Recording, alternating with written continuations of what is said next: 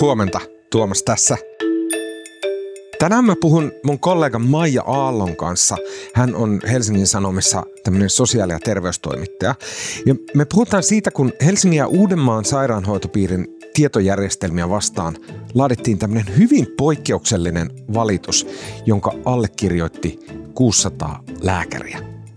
Tänään on torstai 8. päivä syyskuuta ja tämä on HS Vision podcast.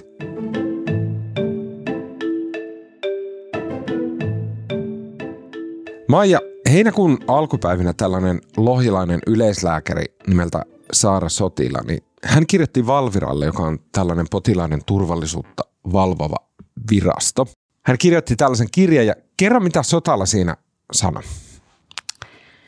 No, hän lähti siis omasta työstään tavallisena terveyskeskuslääkärinä Lohjalla. Terveyskeskuslääkärithän on sellaisia äh, sotealan yleismiehiä ja naisia, että heidän pitää saada potilaan tilanteesta aika niin nopeasti kokonaiskuva. Ja hän ei itse käytä siis tietojärjestelmän apottia, mutta hänen potilaistaan tietysti ne, jotka tarvitsevat niin kuin raskaampaa tykistöä, niin kuin vaativampaa hoitoa hussissa, niin, niin heistä tietenkin tehdään kirjauksia apotilla. Ja hän kiinnitti huomiota siihen, että näistä potilaista, joiden tiedoista osa on tehty apotilla, niin oli hirveän vaikea saada niin kuin mitään kokonaiskuvaa heidän tilanteestaan ja varsinkin lääkitysosiossa oli jatkuvasti virheitä ja ongelmia, hmm. jota hän piti vaarallisena. Ja sitten hän tosiaan niin kuin ilmeisesti ensin puhui tästä jollain lääkärien niin kuin sisäisellä keskustelupalstalla ja siellä sitten niin kuin alkoi saada kommentteja kymmeniltä ja sadoilta muiltakin lääkäreiltä, joista suuri osa käytti itse apottia työssään. Ja muutkin lääkärit olivat sitten sitä mieltä, että järjestelmä on vaarallinen hmm. siksi, että se on niin vaikea, että ihminen tekee sillä virheitä. Eli Sotalalla se näkyy silleen, että hän, niin kuin mä, mä, mä yritän kuvitella hänen hänen tavallaan näkökulmasta sen, että hänellä käy potilas, joka valittaa jotain vaivaa. Ja sitten hän on yleislääkäri, sitten hän on silleen, että okei, tämä, tämä vaatii sen, että käyt vaikka HUSissa, käyt äh, neurologin konsultaatiossa tai, tai että et, et, et tarvit jotain, jotain kirurgista hoitoa. Ja sitten sit se potilas häviää sinne HUSiin äh, lähetteen myötä ja potilas ehkä kuukauden päästä tulee takaisin Sotalan vastaanotolle. Ja Sotala avaa potilaan tiedot. Ja sitten siellä on semmoista niinku käsittämätöntä mongerrusta. Tiedot sekaisin, ää, lääkemääräykset, mitä sattuu. Ja, ja tämä on se ongelma. Kyllä, ja siis erityisesti lääkitysosio on ongelma, koska siellä saattoi, niin kun, saattaa olla vääriä lääkkeitä tai, tai sieltä saattaa puuttua tieto jostain olennaisesta lääkkeestä. Ja, ja sitten tuokin kuvio on oikeastaan vielä aika yksinkertainen. Se on jotain, mitä tällaiselle työikäiselle ihmiselle voi sattua, kun on joku yksi ongelma ratkaistavaksi, mutta, mutta monet niistä potilaista, joista kertyy paljon dataa apottiin tai terveydenhuollon järjestelmiin, niin ovat tietysti esimerkiksi iäkkäitä tai sairastavat montaa eri sairautta tai asiat ovat niin kuin jo alun perinkin aika monimutkaisia ja lääkitystä saattaa olla pitkä lista. Mm. Saattaa olla, niin kuin mä en ole lääketieteen ammattilainen, mutta että jos, on, jos on vaikka joku vanhempi ihminen, hänellä saattaa olla monta hyvinkin vahvaa lääkitystä päällekkäin. Nämä saattaa vaikuttaa esimerkiksi hänen, siihen, miten hänen anestesiahoito tapahtuu erikoissairaanhoidossa. Se vaikuttaa myös siihen, että, että miten terveyskeskuslääkäri pystyy arvioimaan hänen tilansa, että hän tietääkö hän, että mikä lääkitys on milläkin vahvuudella ja näin päin pois. Jotain tämän tyylistä. Juu, ja, ja siis oikeastaan se syy, että miksi ylipäätään tällaista apottia on joskus lähdetty ra- rakentamaan, on ollut se, että ö, on oltu huolissaan siitä, että tiedot eivät niin kuin välity tarpeeksi hyvin paikasta toiseen. Että esimerkiksi vaikka vanhus, joka on niin kuin kotihoidon palveluissa ja joutuu suista X sairaalaan ja sitten palaa sinne kotiinsa, niin niin kotihoidon ja sairaalan välillä tieto ei välity lääkityksestä. Ja se on aika ironista, että se ei edelleenkään välity. Ja tosiaan niistä allekirjoittaneista lääkäreistä moni niin kuin näkee myös, että se on niin kuin apottiorganisaation sisällä, niin kuin HUSin sisälläkin hyvin ihan sama ongelma, että mm. tietoihin ei voi luottaa. Tämä Sotalan äh, koostama vetoomus tai tämmöinen, siis ei vetoomus vaan valitus, niin se tosiaan, se keräsi loppujen lopuksi kuus, yli 600 lääkärin allekirjoitukset. On kuin poikkeuksellista on, että tämmöinen määrä korkeasti koulutettuja alansa ammattilaisia. Tällä tavalla kirve, kirjelmöi ja nimenomaan vielä valvo, valvovalle viranomaiselle eli Valviralle. Ei mihinkään äh, lehtien mielipidepalstoille, että ahko on vaikeaa, vaikeaa tehdä töitä hankalan järjestelmän kanssa, vaan valvovalle viranomaiselle.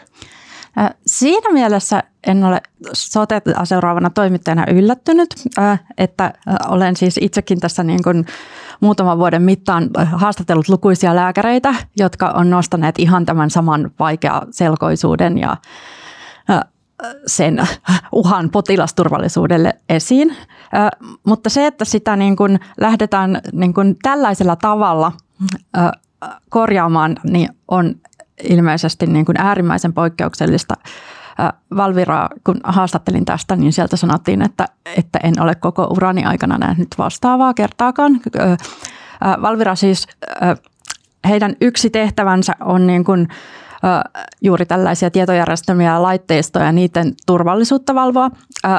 Ja yleensä niistä valitetaan jostain yksittäisestä poikkeamasta, jostakin yhdestä tilanteesta, missä on ehkä ollut mahdollista, että syntyy vaaratilanne tai sellainen on syntynyt. Että sinne ei niin kuin... Et siellä on joku bugi siellä järjestelmässä. Niin, niin Se ei toimi kyllä. kuten pitää. Siitä tehdään valitus, että, että täällä on tämmöinen bugi, tämä pitää korjata, Juu. koska tämä vaarantaa potilaiden terveellisyyttä, Juu. terveyttä.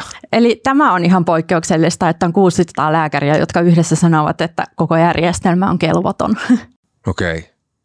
Tämä on selkeästi oma semmoinen taskuuniversuminsa on tämä niin kuin potilastietojärjestelmä softat. Normaali ihminen varmaan osaisi jollain tavalla verrata ää, näihin melkein kaikissa konttoreissa käytössä oleviin kaiken maailman niin tuntikirjausjärjestelmiin ja, ja tota, ylityö, matkakulu, tällaisiin järjestelmiin, jotka emme kaikki tiedetä ja pystytään tunnustamaan, että ne on tosi monimutkaisia sellaiset. Potilastietojärjestelmä on niin tämän tyylinen, mutta silleen 60 000 kertaa monimutkaisempi, koska se on kokonaisvaltainen, se ottaa huomioon just lääkkeet, se ottaa huomioon hoitoprosessit, tietyt taudinkuvaukset, muistuttaa lääkäriä, muistuttaa hoitohenkilökuntaa, että tämä ja tämä asia täytyy huomioida tällä potilaalla. Se on niin super monimutkainen järjestelmä. Kyllä, ja sitä monimutkaisuutta vielä lisää se, että se ei niin jää sinne terveydenhuollon sisälle, että siis siinähän on tarkoitus samalla lailla olla esimerkiksi aivan erilaisella logiikalla toimivat sosiaalipalvelut mukana ja että sitä käyttää niin kuin sosiaalityöntekijä ja hammaslääkäri ja ja kirurgi HUSissa ja psykiatria, siis hyvin paljon aivan erilaista työtä tekevää, tekeviä ihmisiä, hirvittävän suuri määrä erilaista työtä tekeviä ihmisiä. Ja sitten siitä yksittäistä potilaasta niin kun kertyvä tieto voi olla todella monimutkaista. Ja, ja siihen liittyy vielä paljon rajoituksia, että mikä saa näkyä kenellekin tietenkin. Mm. Mm. Että helppoahan tällaisen rakentaminen ei ole ja ö, en tiedä, että onko olemassa sellaista potilastietojärjestelmää, missä ei olisi ollut ongelmia tai mihin oltaisiin yleisesti hirvittävän tyytyväisiä, ö, mutta, mutta se on ehkä erityistä, että, että apottiin ollaan näin tyytymättömiä edelleen, vaikka niistä isoista käyttöönotoista alkaa olla jo aikaa ja Vuosia. on ollut aikaa opetella. Mä olin itse nuori reporteri silloin, kun Apotin, uh, se, se Apotti oli vasta kimallus tota, sitä kauppaavan softayhtiön silmässä. silloin se tunnettiin nimellä Epic ja sitten Epicistä oli, mm, tai sanotaan, että Apotin edeltäjä oli nimeltä Epic. Ja Epicistä oli ristiriitaisia kokemuksia ympäri maailmaa, just tämmöistä niin sekavuutta ja hankalaa käyttöä käytettävyyttä. Ja nämä, nämä niin kuin mahdolliset ongelmat oli tiedossa jo silloin ennen kuin Apottia oli, oli tota, valittu Uudenmaan potilastietojärjestelmäksi. Se kuitenkin sitten valittiin ja se investointi oli miljardiluokassa. Se oli iso investointi. Se on tosi kallis järjestelmä, koska se on niin kattava ja kokonaisvaltainen. Mi- miten sä näet tämän keskustelun, että tämmöinen jätti-investointi, joka on pitkän, pitkän, niin tarkoitettu vuosikymmenien käyttöön, vuosikymmenien kehitykseen onko, onko se tavallaan, että kun siihen ollaan lähdetty, niin siinä sitten pysytään, että ei voi kääntyä, ei voi perua, ei voi muuttaa? No lääkärithän haluaisi, tai siis nämä allekirjoittaneet lääkärit haluaisivat, että siitä luovuttaisiin useimmat. Mä en näe sitä kauhean realistisena, koska tosiaan No HUSista sanottiin eilen näin, että, että sitten pitäisi aloittaa alusta uudestaan jonkun muun kanssa. Silloin kun sitä alkuperäistä kilpailutusta tehtiin, niin kaikki muutkin vaihtoehdot olivat siis niin kuin tietojättien massiivisia järjestelmiä. En ole niin viisas, että osaisin sanoa, että olisiko siinä voi tehdä valintoja toisinkin. Sitten myös ehkä niin kuin kiinnostaa, että toteutuuko ne jossain vaiheessa ne isot odotukset, mitä Apotille asetettiin. Mm. Koska senhän pitäisi jo tässä alkuperäisten suunnitelmien mukaan ensi vuonna säästää hirveästi rahaa ja, ja parantaa potilasturvallisuutta sen takia, että tieto kulkee sujuvammin ja saadaan esimerkiksi erilaista tilastotietoa, jolla pystytään paremmin ehkäisemään erilaisia vakavampia seurauksia ja näin. Ja se ei niin kuin edelleenkään vaikuta kauhean realistiselta. Kun sä oot jutellut Apotin, Apottihan ylläpitää tämmöinen Hussin omistama Apotti Oy, Joo, ja kuntien ja muiden Kyllä. Apoten käyttäjien Kun sä jutellut heidän kanssaan ja he varmasti parhaansa yrittää sillä, että, että niin kuin esimerkiksi näistä käytettävyys- ja hankaluusongelmista päästään eteenpäin. Mutta onko heillä, onko he luvannut esimerkiksi tämmöisiä rajapyykkejä, että okei, että ensi vuonna me nähdään, että paljonko me on säästetty lääkäreiden aikaa, paljonko me ollaan säästetty äh, tota, konttorikuluja tai tällaista. Onko he luvannut mitään tämmöisiä rajapyykkejä, mitä voitaisiin tarkistaa ja sitten arvioida – sen järjestelmän ä, toimivuutta? No alunperinhän siis rajapyykki piti olla vuosi 2023, mutta siitä on kyllä sanottu jo useampi vuosi sitten, että ei tule toteutumaan esimerkiksi siksi, että isoja käyttöönottoja lykättiin koronan takia. Mm. Mutta kyllä tässä nyt esimerkiksi tuossa vuodenvaihteessa niin HUSin johtaja ylilääkäri sanoi, että, että hän näkee, että Apotin ö, kulut on, no, kulut, siis tuota, Apotti on nostanut HUSissa niin kuin IT-kuluja pysyvästi 50 miljoonaa vuodessa, että aika paljon pitää pystyä sitten säästämään sillä niin kuin mm. tarkemmalla Muualta. tiedolla jos, jotenkin jostakin. Mm. Sittenhän siihen liittyy myös tällainen, että koska apotti on niin vaikea, niin niin kauan kuin siis se työntekijä kokee sen käyttämisen vaikeaksi, niin hänellä kestää kauemmin tehdä ne kirjaukset. Ja jos nyt ajatellaan vaikka, että leikitään, että lääkäri aikaisemmin olisi pystynyt ottamaan viisi potilasta tunnissa ja nyt se pystyy ottamaan neljä. Ja HUSissa on 27 000 työntekijää ja siihen päälle vielä mitä täältä Helsingin kaupunkia ja muuta Vantaata ja tällaista pientä, niin, niin se kertautuu. Kyllä. Toki siis, siis on myös niin kuin ammattilaisia, jotka ihan vilpittömästi kokee, että potti on parantanut asiaa, asioita. Siis siinä pystyy niin kuin jotakin mekanisia tehtäviä niin kuin ohjelmoimaan sillä lailla, että ei tarvitse syöttää ihan kaikkia tietoja uudelleen. Ja jos oma työ on sellaista niin kuin hyvin kapealle alalle rajoittunutta ja erikoistunutta, niin silloin ilmeisesti ohjelma voikin olla hyvä. Mm. mm.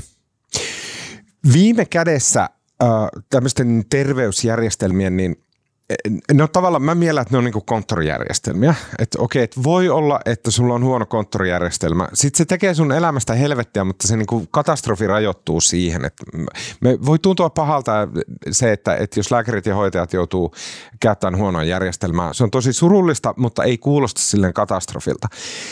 Katastrofi siitä tulee siinä vaiheessa, kun se vaikeuttaa hoitohenkilökunnan työtä, vie heidän aikaa, aiheuttaa herpaantumista, aiheuttaa jos tiedon, niin kuin, tiedon lukemisen vaikeutta, esimerkiksi on vaikea vilkauksella nähdä oikeita lää, lääkemääriä ja tällaisia.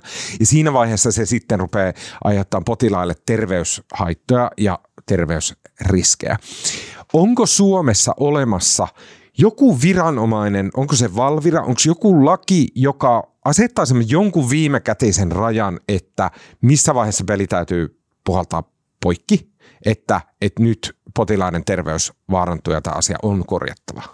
Mä en oikeasti tiedä, että niin kuin voisiko sellaista tilannetta syntyä, että viranomainen niin kuin todella määräisi, että järjestelmää on vaihdettava.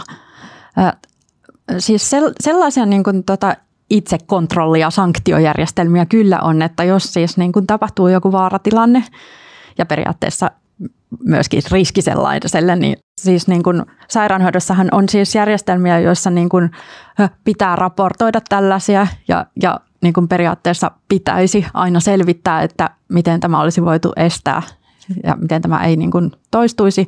Ja toki jos niin kuin siis potilaalle tulee vahinkoa, niin siis onhan siihenkin niin kuin olemassa järjestelmä, että miten sitä siihen voitaisiin puuttua, mutta ei se tietysti kauheasti niin kuin lohduta, jos se vahinko on vakava. Mutta mä en usko, että ihan sellaista, että niin, mitä nämä lääkärit tästä toivovat, niin olisi niin kuin koskaan ainakaan aikaisemmin tehty. Mm. Okei, okay, Maija Aalto, kiitos oikein paljon. Lyhyt ilmoitus. HS Visio on talouteen, politiikkaan ja teknologiaan keskittyvä sivusto, jonka jutut ilmestyy osana Helsingin Sanomien tilausta. Ne löytyy Hesarin sovelluksesta ja osoitteesta hs.fi. Jos sulla ei ole vielä HSn tilausta, niin sä voit kokeilla sitä kaksi viikkoa ilmaiseksi osoitteesta hs.fi kautta parempaa kuunneltavaa. Äänestäjäkuvasta sekä leikkauksesta vastaa tänään on Mattila ja mun nimi on Tuomas Peltomäki. Tämä oli HS Vision aamupodcast ja nähdään huomenna.